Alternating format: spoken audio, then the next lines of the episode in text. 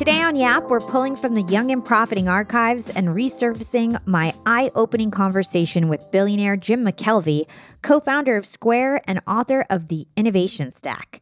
Tune in to hear the story of how Jim met Jack Dorsey as a 15 year old intern who, fast forward to today, is the CEO of both Twitter and Square, and learn how Jack stood out to Jim as a young worker with extraordinary potential. Jim goes on to tell us why you don't need to be a natural born leader or even like leadership to become an entrepreneur. And we hear the not talked about enough perspective of how we can win big in business without ever having to be a CEO. Lastly, we get the inside scoop of how Square's innovation stack helped them compete against Amazon when the e commerce giant tried to put them out of business and replicate their payment processing model. If you want to learn how to build an unbeatable business and rock entrepreneurship without ever having to be the CEO, then Yap Fam, I advise you to get out your notepad and keep on listening. So, my first question is taking it way back. I've listened to a lot of different interviews that you've been on, and I know that they usually start off with talking about how you met Jack Dorsey, who's the CEO of Twitter, and how you guys started off with Square. But I'm looking to take it way back. I know that your mother suddenly passed away back in December 1989. And my father actually passed away about a month ago. And I know how difficult that can be, but also how motivating that can be when somebody really close to you passes away. So help me understand like who you were as a person prior to your mother passing and the type of changes that went on both mentally and physically after she she passed away and helping you to become the person that you are today. Wow. So mom died very suddenly. It was suicide and oh, it was wow. not something that we were expecting. And uh, it really blew my world up because up until that point I had lived in a very, very isolated world. There were no real problems. My dad was a professor, so we never, you know, we were never rich, but we were never worried about money. And a lot of the world's problems seemed to not bother us. And when mom got ill, we thought that sending to a psychiatrist would make it all go away. And uh, and she led us to believe this. Like my mother was very very tough, and she didn't tell us how bad she was feeling because she didn't. I don't know why, but the bottom line is her suicide really knocked me over. And at the moment when it happened, I realized that I was actually mediocre in everything that I did. So I, I had three jobs at the time. I had a I had my own company that was making uh, uh, storage cabinets for compact discs and uh, basically stereo cabinetry. So that business was going pretty well. I was actually working full time for IBM at the time, but I was working in the Los Angeles office, so I didn't have to actually physically go into the office. I was one of the first remote workers. So, um, and then I, I, was a glass blower, so I had a glass studio that uh, that I was working at, and I would basically blow glass during the day, do my IBM consulting at night, and then run this other company in the sort of interstitial moments. And then mom died, and I realized that I was mediocre at everything. Like my company wasn't that good, and I wasn't a very good IBM employee, and I was a mediocre glassblower. So I decided the day my mom died that I would focus on something. Mm. And so that was Mira, the company that actually I still own. I'm in their office right now, but started Mira basically the night mom died, and I quit IBM and I, for a time, stopped blowing glass, and then I stopped I, I basically got rid of my company. So I put it all into this little software company, which then, well, didn't make any money for the next five years. So I went five years without an income. Wow. That's so cool that I mean, it's it's a terrible thing that happened, and I and I didn't realize how traumatic it was. So I'm sorry that I brought it up right away. Yeah, I mean, it's, it's you're a tough interview. You know, this is this is good. Asked, I mean, it's we, good content, I guess. But it was like I've I've never I've never had an interview start off with bomb suicide like ever. That was phenomenal. Yeah, well, there's a silver lining in all of this, and that's the fact that her death kind of was a wake up call for you to not be mediocre. And I did want to share that lesson with my listeners the fact that you don't have to wait until somebody passes away in your family to kind of get that fire under you. But a lot of the times, like those situations do bring out a lot of drive and motivation for example, like I said, my father died from coronavirus last month. Oh my God. Yeah, it was wow. really bad. For me, I feel like I can take over the world and like I have all this passion because I just want to make him proud. And I know that other yeah. other people have had similar situations like that. So, also um, during my research, I found out that you were uh, quite a nerd growing up, and still am. oh yeah, it it does. You don't grow out of that. At least I didn't. yeah. And so you didn't really fit in as a child. And you decided very early on that you weren't going to care if you fit in or not. And I think that probably helped you as well as hurt you later on in life. Could you talk about that a little bit? So it, it wasn't so much that I wasn't going to care, it was that at some point I couldn't do anything about it. So caring too much wasn't going to help anything. It wasn't like I was this stoic guy that says, I don't care what other people think. No, no, I really care what other people think.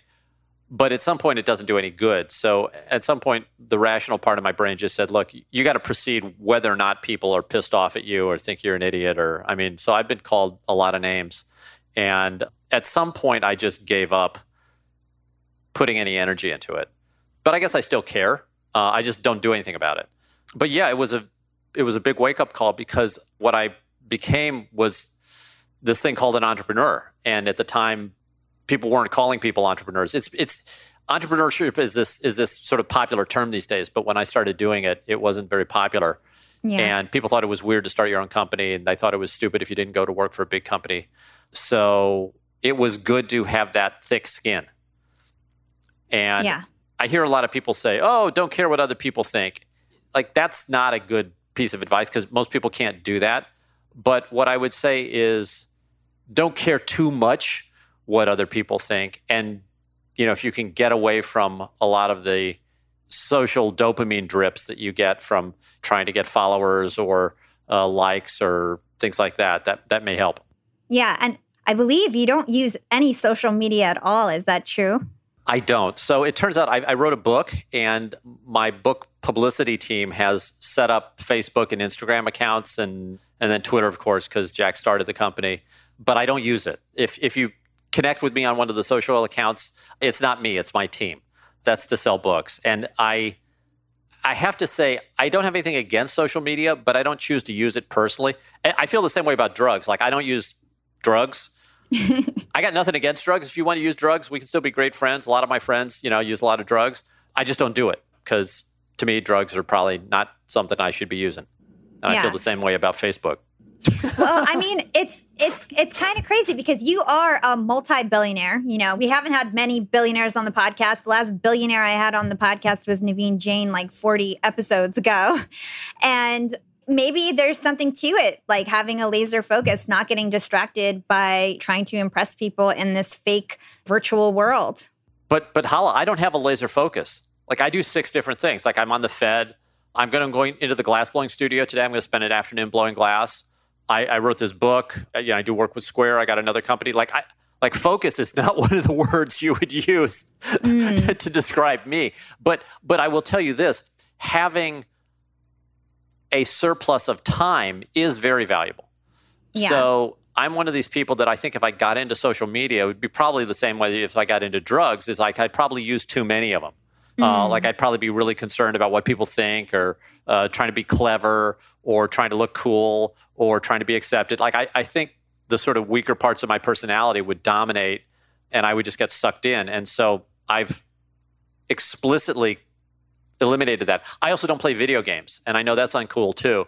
But to me, I would rather spend time talking to people or or working or or hanging out with folks in real life. I, I mean, even if it's you know these days over video chat. Yeah.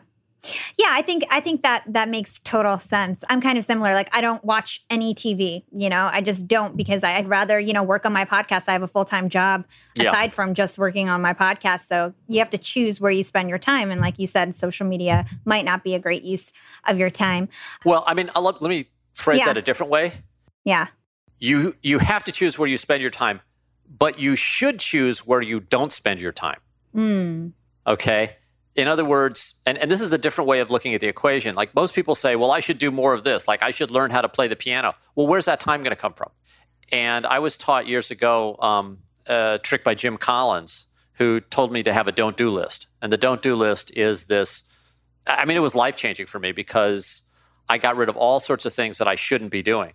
And this was pre social media, so social media wasn't even an option, but I got rid of my TV. I don't watch news. Yeah. Especially with everything going on now, you still don't watch news? I don't watch news. I mean, look, I know what's going on. I know about Black Lives Matter. I'm going to marches and I'm actually heading to the NAACP office. And NAACP is my neighbor in uh, at Launch Code. So I'm, I'm going to go into their office and do some things to hopefully help them today. But I don't know. I haven't seen the videos. I, I and, and it's not because I'm trying to avoid it. It's just because the news cycle is is tremendously draining. If I get little snippets of news here and there, that's enough. I, now I do read, but I read typically weekly publications, so I don't get the daily hammering of stuff because it's like I just get too depressed. Like if I if I soaked in all the news right now, I probably couldn't leave this room. Yeah. I wasn't paying attention to news for a really long time and until coronavirus happened and then I just became like obsessed with it. well, yeah, but I mean like so so a great example of coronavirus like I learned everything I could about coronavirus and then I kept watching the news and everything in the news was stuff that I already had learned. So I went to the scientists. I work with Washington University's medical school. I'm actually funding some research to try to get us a vaccine and more importantly to try to get us uh, some testing. So I'm deeply involved in this, but I'm not learning stuff on a daily basis that's new. And if I get a piece of information two or three hours or two or three days after somebody else does, I still get it. People call me all the time and tell me stuff that they think is important. That's how I get my information. Yeah, that's really interesting. So, I want to move on to the topic of entrepreneurship and I want to talk about your book, Innovation Stack. So, from my understanding, you prefer to build completely new markets. You like to do things that have never been done before rather than copying a proven solution. You call this being a true entrepreneur. Could you define what an entrepreneur means to you? Because I know you have a very specific definition. Yes. So the word entrepreneur was first popularized a century ago by an economist who needed a word to describe somebody who was doing something different. And that's different from business. So you can be very successful in business and basically do what somebody else has already done. So my friend Howard owns a bunch of coffee shops. He's made millions of dollars. And coffee shops have been done before. He opened a really successful coffee shop, but there wasn't anything really that different about his coffee shops versus all the other coffee shops. And he would be a very successful business person. In history, we needed a word to differentiate people who did something different from people who were doing stuff that had already been done. And so that word was entrepreneur. Now, in the last hundred years, the, the definition has morphed to mean anybody in business. So if you start a coffee shop, we call you an entrepreneur today.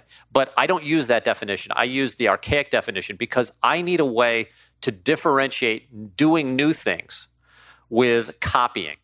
And by the way, I don't have anything against copying. I always try to copy. Right now, I'm, I'm in the studio, I'm designing a piece of glass, and I am trying to steal everybody else's techniques. Like I am trying desperately to find a way to make this shape through copying other people. And I've, I keep failing because nobody's ever done this thing before. So I'm going to have to go invent and but invention is the last resort. But the problem is most people don't even have a word to describe somebody in business who does something new because the word entrepreneur these days doesn't mean that. It means just anybody in business. So the reason I wrote this book was because I stumbled upon this super powerful concept that allows Square to become, you know, a multi multi billion dollar company that allowed us to survive an attack by Amazon and allowed us to do all these really really powerful things. And, and then I noticed that we weren't the only company that had done this that there was actually hundreds of companies throughout history that had exactly the same experience. And i was like oh my god one of the things that these companies all had in common was that they didn't begin by copying another business. They began by creating a new market. And that's super powerful. And if your listeners wanted to do something to change the world i think there's more powerful in creating new than in copying what's already been done. Well to your point that you can get super successful if you create something completely new. I think you can reach new heights in terms of success. But what is the pros of copying someone? You know, uh, I think it's it's less oh. risky. Tell us about that. Yeah, so copying's great. Like you should always try to copy. So what I talk about in the book is this idea of the perfect problem. This idea that some problems are unsolved and some problems are unsolved and unsolvable. But if it's solvable but it hasn't been done yet, that's a perfect target area. And if you do something in that area, you will almost certainly be very, very successful. That said, I don't want a bunch of people running out there and saying, well, McKelvey said don't copy, so I'm just going to like reinvent the chair. No, chairs work. Like I'm sitting in a chair right now. This chair is great. And I would not have any time at all if I had to reinvent everything every day. So, yeah, absolutely copy. Like, and if you, by the way, if you just want to make a bunch of money, don't be an entrepreneur. Just be a business person. Find a business that works, copy what everybody else is doing. You can go to a trade show. The trade show can teach you what you don't know. You can hire a consultant if you don't like it. It's it's a formula. And all you have to do is work the formula. But I'm not interested in that. I'm interested in solving problems that the world has not figured out yet. And you can't copy the solution the first time. And that's the thing.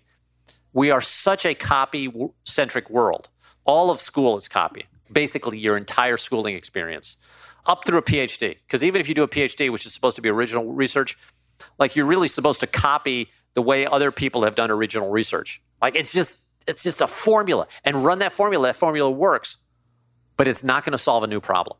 And that's what I want to do. And so that's why I wrote this book. And then in the process, I discovered that it was resonating with people who also felt frustrated that they didn't have the right tools that they could copy to solve all the problems they wanted to solve. Let's hold that thought and take a quick break with our sponsors. Young and profiters, they may call me the podcast princess, but I'm also the LinkedIn queen. I've been a LinkedIn influencer for six years now, and I teach one of the most popular courses about LinkedIn.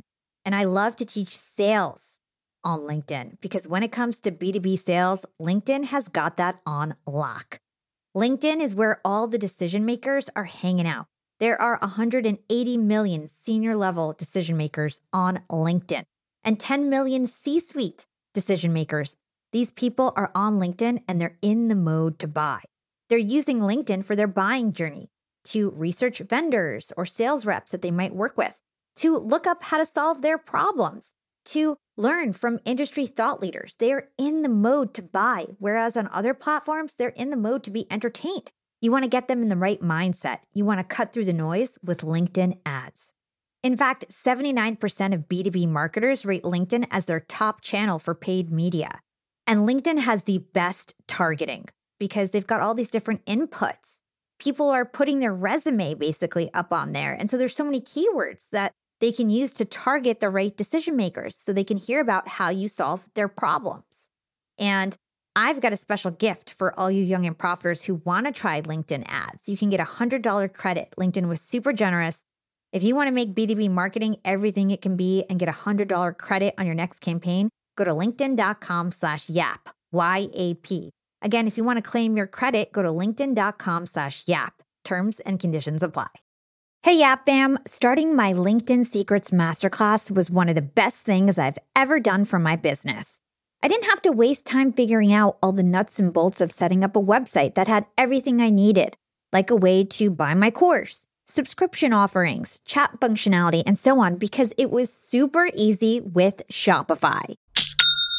Shopify is the global commerce platform that helps you sell at every stage of your business whether you're selling your first product, finally taking your side hustle full time, or making half a million dollars from your masterclass like me. And it doesn't matter if you're selling digital products or vegan cosmetics, Shopify helps you sell everywhere, from their all in one e commerce platform to their in person POS system. Shopify's got you covered as you scale. Stop those online window shoppers in their tracks and turn them into loyal customers with the internet's best converting checkout. I'm talking 36% better on average compared to other options out there. Shopify powers 10% of all e commerce in the US, from huge shoe brands like Allbirds to vegan cosmetic brands like Thrive Cosmetics.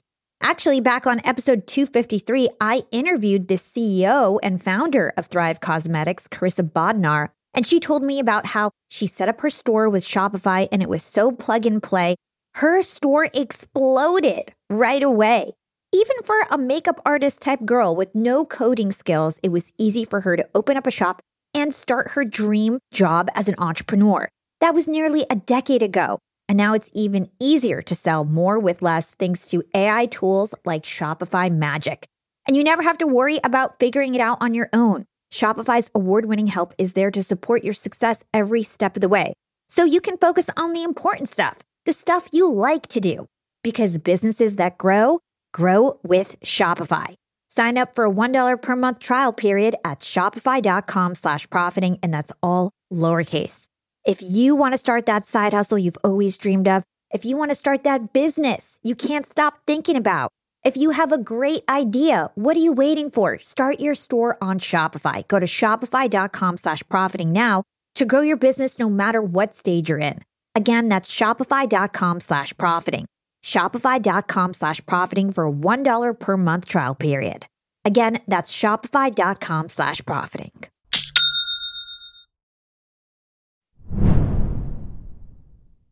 So you mentioned the concept of the perfect problem. So I know that you've you founded several companies, Square, Invisibly, Launch Code. What are the problems that you're trying to solve with those companies? Well, I mean, in Square, it was a question of getting small merchants paid. So the I was a small merchant. I wanted to be able to take credit cards. So that was the original problem that we solved. Invisibly is trying to solve the problem of people's identity online. Basically, you don't have a voice in how your content is created if it's advertising supported because an ad doesn't allow you to pay more for something that you like and less for something you hate. So, in other words, if I steal 20 seconds of your time and piss you off, I'm still going to make the same amount of money as if I give you 20 seconds of pure joy. And you'd rather be able to pay more for 20 seconds of pure joy, but there's no mechanism for doing that online. And the reason, one of the reasons that you know we're losing journalism and we're losing news and we're losing great content is because these economic models are broken. So that's what Invisibly does. And then Launch Code, Launch Code was a, an attempt to basically allow people to become programmers for free because I knew we had this worldwide shortage of programmers. And I thought, well, the best way to get somebody to do something is to give them something great for free. So at Launch Code, we give you a world class education in six months that gets you a job.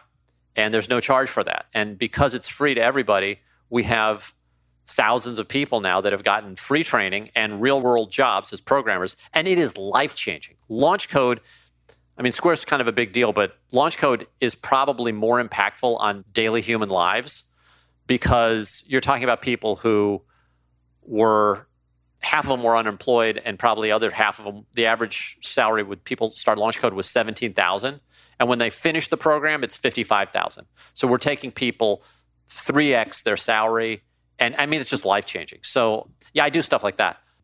That's amazing. That must be so rewarding. So, I think a lot of my listeners, they want to start companies, they want to start businesses, but they don't have the ideas. They're unable to find the the best business idea. So, how do you become more aware and alert to the perfect problems that are out there? So, what I recommend is that people find something that appeals to them. Here's the problem, Hala entrepreneurship in its current definition, this just start a business, it's like starting a business ship, is super popular. It's cool these days. And because it's cool, a lot of people are going into it just because that's the way they want to make money. And in those cases, I think those people would be well served by just copying an existing business. Find something that's working in Cincinnati and move it to Des Moines, uh, or find something that works in San Francisco and copy it in New York. That's a good formula for making money. I am not the right guy to talk to about that stuff. I believe if you want to be an entrepreneur, you're probably not going to succeed. But if you succeed, your success will be 100 or 1000x what a normal business person would be. Think about the problems that you're going to encounter and understand that money is a very weak motivator. The difference between being a middle class person in the United States and being a billionaire uh, is not that great. And I, I'm just telling you, like, there's not anything really that money makes that much of a difference. Like, if you get, if you if you're basically in the middle class it doesn't get much better than that. You know, you're still going to sleep indoors. You're still going to have Netflix. You're still going to have, like, just all the stuff is pretty much the same. Like, maybe you'll have a fancier car, but you know what? Who cares? Maybe you'll fly in a private plane as opposed to a regular plane. And you know what? Who cares? There just, there's no big difference. So, money's a very weak motivator if you get into real problems. So, pick a problem you care about. So I'm not interested in talking to people who want to start a business. I want to start a business. Well, I don't care. But somebody who comes to me and says, Hey, Jim, I want to fix this problem that I care deeply about. So look, I mean, just look out your window. Look at look at the issues we have in society. Okay. There are terrible problems going on right now. I spend every morning working out with a guy. He's a 76 year old African American. Like he was been he'd been through the civil rights movement. He's been through all these situations. Like he and I talk every morning for an hour and a half about what's going on. And he's telling me all these things that there should be solutions for. Now, are those going to be good businesses? Well, some of them will be. Some of them will be great businesses because what what I talk about in the innovation stack is the massive power of serving the unserved. And that's different than most people when they think about opportunity, you know, there's like, oh, well, I'll make this product that rich people will buy. Well, there aren't a lot of rich people. But if you make a product that every person can buy, well, that's amazing. So, one of my projects right now is I'm trying to figure out a way to make a five cent diaper. You know, diapers cost 25 cents. Poor women can't afford it. Poverty starts a lot of times when a young mother can't afford diapers for her kid. And then then horrible stuff happens because the kid can't go to preschool or the mother can't hold down a job. Like it's it's if you look at where poverty starts that's one of the places. And i'm like why is the world paying 25 cents for a diaper? I think we could do it for five. Now can i can i build a five cent diaper? Absolutely not. Will i ever be able to? I don't know.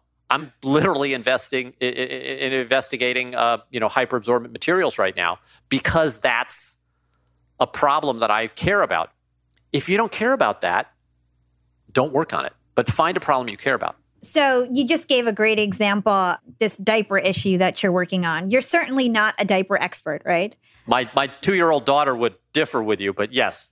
I'm not no, I'm not a diaper expert. I don't know anything about diapers except I'm a user. Yeah. So, how do you deal with all that uncertainty? Like, how do you get comfortable with uncertainty going into a problem that you don't know if there if you can solve? How do you get past that?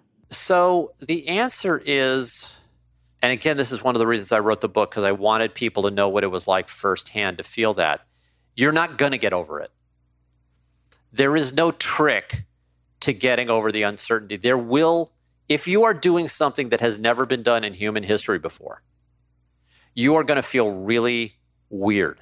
You're going to feel alone. You're going to feel scared. Probably your friends who love you will tell you that you're stupid not because they want to criticize you, but they'll say, they'll say, Hala, don't do that. Yeah, it's because they care about you, most likely. they care about you, and and they are looking at a world of copies, saying, "Well, what she's doing, I've never seen before, so therefore it's never going to work." And you know, don't get in that flying machine. And I say, yeah, most of the early flying machines killed their operators, but then the Wright brothers got it right, and we have the airplane now. And think about Orville and Wilbur Wright being the first pilots because neither one of them were qualified to be a pilot. I mean, nobody had ever flown a plane before. Like, how could they be qualified? So I think you're not, and this is this is the thing that, that pisses me off. People expect these sort of simple answers. Oh, here's a way to not be afraid. no, you probably are going to be afraid. Here's a way to not be scared. No, like I'm scared. I've done it 20 times and I still, every time I have to do something new, I get scared. But the difference is if you're mm-hmm. expecting that, you're better prepared to handle it. So, analogy I use in the book, it's a difference between being an, an adventurer and being, or I should say, an explorer, or being a tourist like if I'm going to go be a tourist, I expect to sleep indoors and have room service. Like I just I've got this sort of tourist thing. Now, if I'm planning to go visit some place that I've never been before, and it turns out that that place has been unexplored in human history, and I get off whatever the vehicle that drops me there, and like I'm in a jungle, and I've brought my laptop and a Visa card, I'm probably going to die.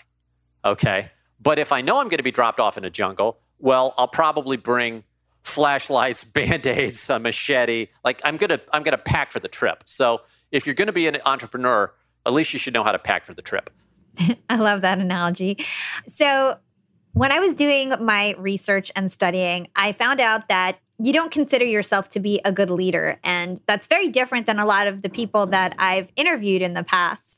You you never really take the CEO role. You know, Jack Dorsey is the CEO of Square. You're really quick to give up that role um, when somebody competent comes along. So help us understand how did you realize that like you weren't a good leader, you weren't a good manager. What made you decide that I'm not going to be a CEO for any companies that I well? Found? So I tried it for a while. And it was one of these things like accounting, which I can do accounting. I like I know how to do accounting, but I'm not a natural good accountant. I'm not that sort of person. And I could force myself to do this thing that was unnatural for me and I would do it poorly. And then I met somebody who was a great accountant and he loves it and he's just phenomenal. And I was like, wow, I can like pay you to do this thing that I'm not very good at and shouldn't be doing probably anyway and that just was this light bulb that went on my head. And then I looked at the other things that I was doing. It's like, wait a second, I'm actually not very good at running these meetings. And I don't really enjoy measuring the weekly progress of the teams. And I, I don't enjoy, you know, motivational retreats and all this. I mean, just like, ah, I, I wasn't very good. So so I realized pretty early on that I was I was sort of a terrible leader, but I still wanted to solve these problems and I still wanted to start companies. And then I realized that wait a second, there are people who who are great leaders who love that.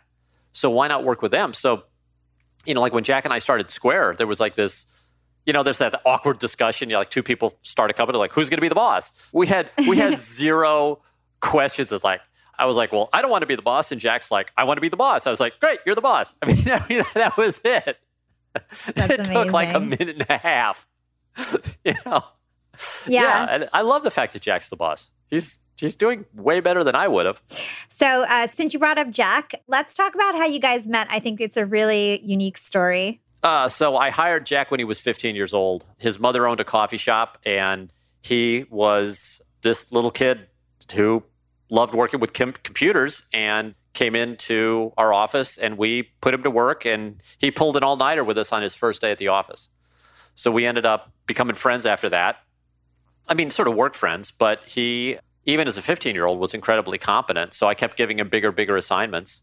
And after a while, we did a special project, just him and me, which turned out to save the company. Mm. And so uh, Jack and I stayed friends. Not, you know, I wouldn't see him every year because he moved out of town for a while. But uh, after they kicked him out of Twitter, he came back to St. Louis and we caught up again. And he suggested that we started another company together. He invited me to start a company with him. I thought, well, that's cool. What do you want to do? And he was like, I thought you had an idea. I was like, I don't have anything. So, so that's kind of what we started. Yeah. So I think there's a lot of lessons to be learned with your relationship. So he started out as your intern. You were still young. I think you were like 25 or 26. Yeah, it's about 26. Your... Yeah. And he was 15. Yeah. So you were still young, but you were more experienced than he was. How was it, um, you know, becoming kind of business partners with somebody who was so much younger and less experienced than you at the time? Like, how did you trust him? And did you learn anything from that? So it turns out that there is a huge age bias in this country. So at, at LaunchCode, we place a lot of people and we place programmers. I placed a programmer six months ago who was uh, in his 70s, 70 year old wow. programmer, like a programmer. The number one bias in programming is not gender or race, it is in fact age. And if you are prejudiced, which I guess to some extent we're all prejudiced a little bit, but if you see people of color or a certain gender or a certain age and you say they can't do this job, then you're really limiting yourself and those people. So to me, the fact that somebody is really young, like 15 years old, doesn't mean that he or she can't manage a team, do great work.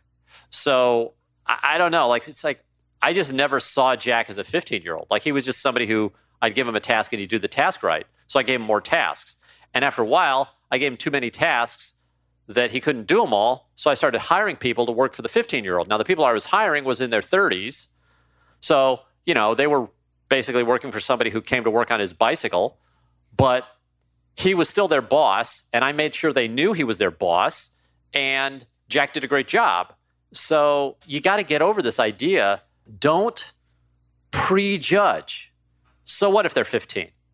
So what if they look a certain way? You just, I mean, but that's so baked into everything we do that I think, look, there's phenomenal talent out there. This is, okay, so you want a trick? Here's a trick go where the people ain't. If everybody's got a problem hiring women programmers, which statistically they do, for some reason that bias still exists, which is insane. Wow, that means that you, if you can hire women programmers, will get better programmers. Just so simple. Like we're seeing right now that there's huge biases in society. Well, that doesn't mean there isn't talent. It just means that the talented people don't get the same opportunities. Well, if you can give them the opportunities, well, you'll get better. Ta- I mean, it's good for everybody. So just get over whatever the bias is. Try to accept the fact that your your new programmer may be a 65 year old black female. Oh, and by the way, if you need one, I've got a few that will crush you, you know, on JavaScript. like with the LaunchCode, like we let everybody in, and some of our people defy the stereotypes, and I love it. Yeah, I think it's a really important topic to discuss. Like, there's ageism, and it goes both ways, whether it's young or old. Yeah. Uh, people just have their prejudices. So, um, something I was I was looking at the news today, unlike you, and I saw that Twitter and Square will make Juneteenth um, which commemorates the end of slavery on June 19th, 1865. It's going to be a permanent company holiday. So I thought that was really cool. That is really cool. And thank you for telling me that. I, I did you didn't know?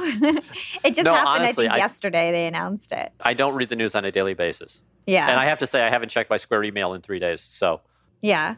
I, I get hundreds and hundreds of pieces of emails. So that it, yeah. Well, do you know um, what Square is doing in relation to supporting Black Lives Matter and and anything with their you know inclusion and diversity plans and how they're doing there? Look, I, I, I would say this: there's sort of two general things that we can do as corporate citizens. One is treat our employees really, really well.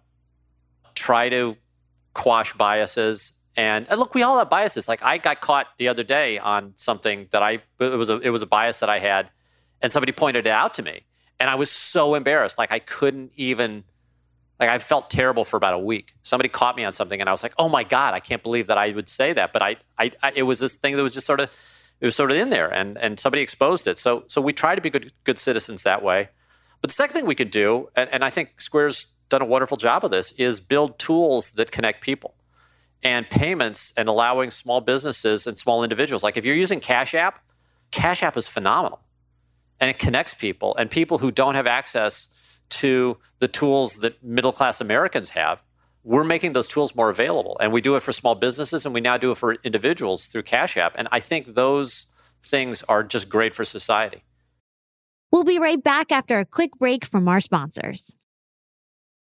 Young and profiters, we are all making money. But is your money hustling for you? Meaning, are you investing? Putting your savings in the bank is just doing you a total disservice. You got to beat inflation. I've been investing heavily for years. I've got an E Trade account, I've got a Robinhood account, and it used to be such a pain to manage all of my accounts. I'd hop from platform to platform. I'd always forget my Fidelity password, and then I have to reset my password. I knew that needed to change because I need to keep track of all my stuff Everything got better once I started using Yahoo Finance, the sponsor of today's episode. You can securely link up all of your investment accounts in Yahoo Finance for one unified view of your wealth. They've got stock analyst ratings, they have independent research. I can customize charts and choose what metrics I want to display for all my stocks so I can make the best decisions. I can even dig into financial statements and balance sheets of the companies that I'm curious about. Whether you're a seasoned investor or looking for that extra guidance, Yahoo Finance gives you all the tools and data you need in one place. For comprehensive financial news and analysis, visit the brand behind every great investor, yahoofinance.com, the number one financial destination, yahoofinance.com. That's yahoofinance.com. Young and profiters, Yap Media is growing so fast. I have 10 open roles just this month.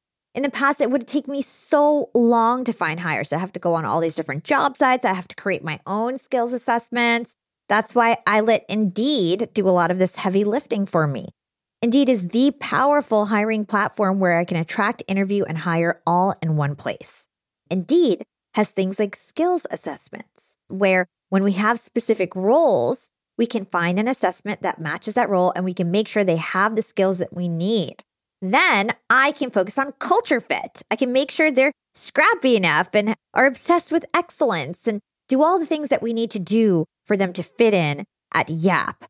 And Indeed streamlines hiring with powerful tools like Instant Match. An Instant Match basically matches you with candidates as soon as you put up a job post with people who are qualified right away. It's instant.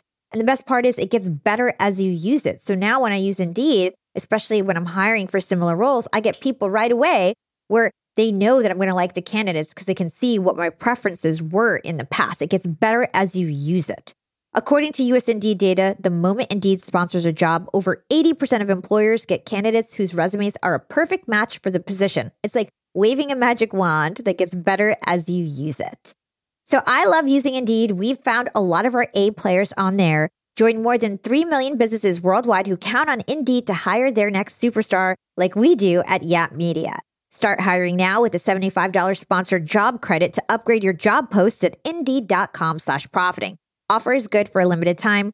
Claim your $75 sponsored job credit at indeed.com slash profiting. Again, that's indeed.com slash profiting. And support the show by saying you heard about it on Young and Profiting Podcast. Again, it's indeed.com slash profiting to get your $75 credit. Terms and conditions apply. Need to hire? You need Indeed. So let's go back to you and Jack starting off Square. So you guys had very little financial experience. How did you turn your lack of knowledge in the financial space into an advantage when starting Square? So, this is the process that I outline in great detail in the innovation stack, and it's super, super powerful because this is the formula that essentially unlocks the power of these world changing companies. And we stumbled upon it it was sort of accidental. And actually, a lot of world changing companies sort of stumble upon the same formula. Very simple. You try to serve somebody who has been excluded from a market. You take a group that wants to do something but can't. In our cases, it was merchants who wanted to take credit cards but couldn't. In Southwest Airlines' case, it was people who wanted to travel in the air, not on buses, but couldn't afford to. Well, I mean, there are hundreds of examples. I won't bore you with them. But you start with that premise. And even though you don't know anything about it, and this is where entrepreneurship comes in, if you are doing something where there is the potential for expertise, then you are almost always going to get your ass kicked by an expert. So if I want to go out today and fly an airplane, I will probably kill myself, but if I don't, I will certainly not fly it as well as a trained pilot. But if you are trying to fly the world's first airplane, where there are no pilots in the world, then you can have an even playing field. So, so Jack and I knew nothing about payments. So we went into a world where nobody else did either. Because we were building payments and credit card processing for this group that was completely unserved. And because the group was completely unserved, our total ignorance was not as big a disadvantage as it would have been in a known market. So, and, and this is, I mean, like, Hala, this is so important for your, your listeners to understand. There are no experts at new things. Like right now, are there any experts in world economic shutdown? No. And I'm on the Federal Reserve. Like I talk to the world's best economists, and we don't have any expertise because we've never done this before. We haven't shut down the world's economy before. Well, okay. So now, six months from now, we'll have some experts because they've all lived through it. Okay. But if you're doing something for the first time, it's like magically the playing field levels out. So the playing field is so steeply against you in a world of businesses copying but all of a sudden, once you get past where the market ends, the playing field becomes perfectly level. So the fact that Jack and I knew nothing about payments didn't hurt us because nobody else knew anything about this type of payments because it didn't exist. We invented a new market and then we kept most of it to ourselves. That's super, super interesting and very eye opening. So, when Square was taking off, Amazon launched a similar product. It worked better, according to you. They yes. marketed it very aggressively. They undercut the price by 30% from my understanding, you were trying to figure out why you were able to compete successfully against Amazon when so many other companies have failed. And that's how you discovered the innovation stack. So, can you explain to us what the innovation stack is, like your definition of it? And then also what your innovation stack was that helped you compete successfully against Amazon? Yes. So, the odds of surviving an Amazon attack are basically zero. If Amazon takes your startup, copies your product, undercuts your price, and adds the Amazon brand, you die. And that happens, well, basically 100% of the time, except in Square's case. and when we survived, I was happy that we had survived, but I couldn't explain why. And so, as somebody who was raised by a scientist, I got obsessed with answering the question why did, like, why was Square the one person spared? It's sort of like one of these guys that falls out of an airplane. Like, there have been cases of people who have literally fallen out of airplanes and their parachutes don't open and they live, right? and like, well, what did they do differently? And the answer is if you're in that person, if you're, if you're that situation, you, at least I became obsessed with it. So it turns out that Square had this thing, which I now call an innovation stack, which is the thing that protects you. And an innovation stack is this thing that you build in response to a harsh environment where you have to invent new things. So, this is why entrepreneurship is so important because entrepreneurs, by my definition, the archaic definition, do new things. And if you do new things and you can't copy, then the process you go through is fundamentally different. So, what Square did, because we were trying to serve merchants who were totally out of the system, we couldn't just copy what all the banks were doing because the banks had systems to exclude these people. So we had to invent new underwriting, new hardware, new terms of service, new customer support, new software, new settlement rails. Like we did 14 things that were different. And these 14 things, if you add them up, form what I call an innovation stack. And it turns out that if you build an innovation stack, you end up with this thing that at least in all the cases that I've studied, ends up dominating the market.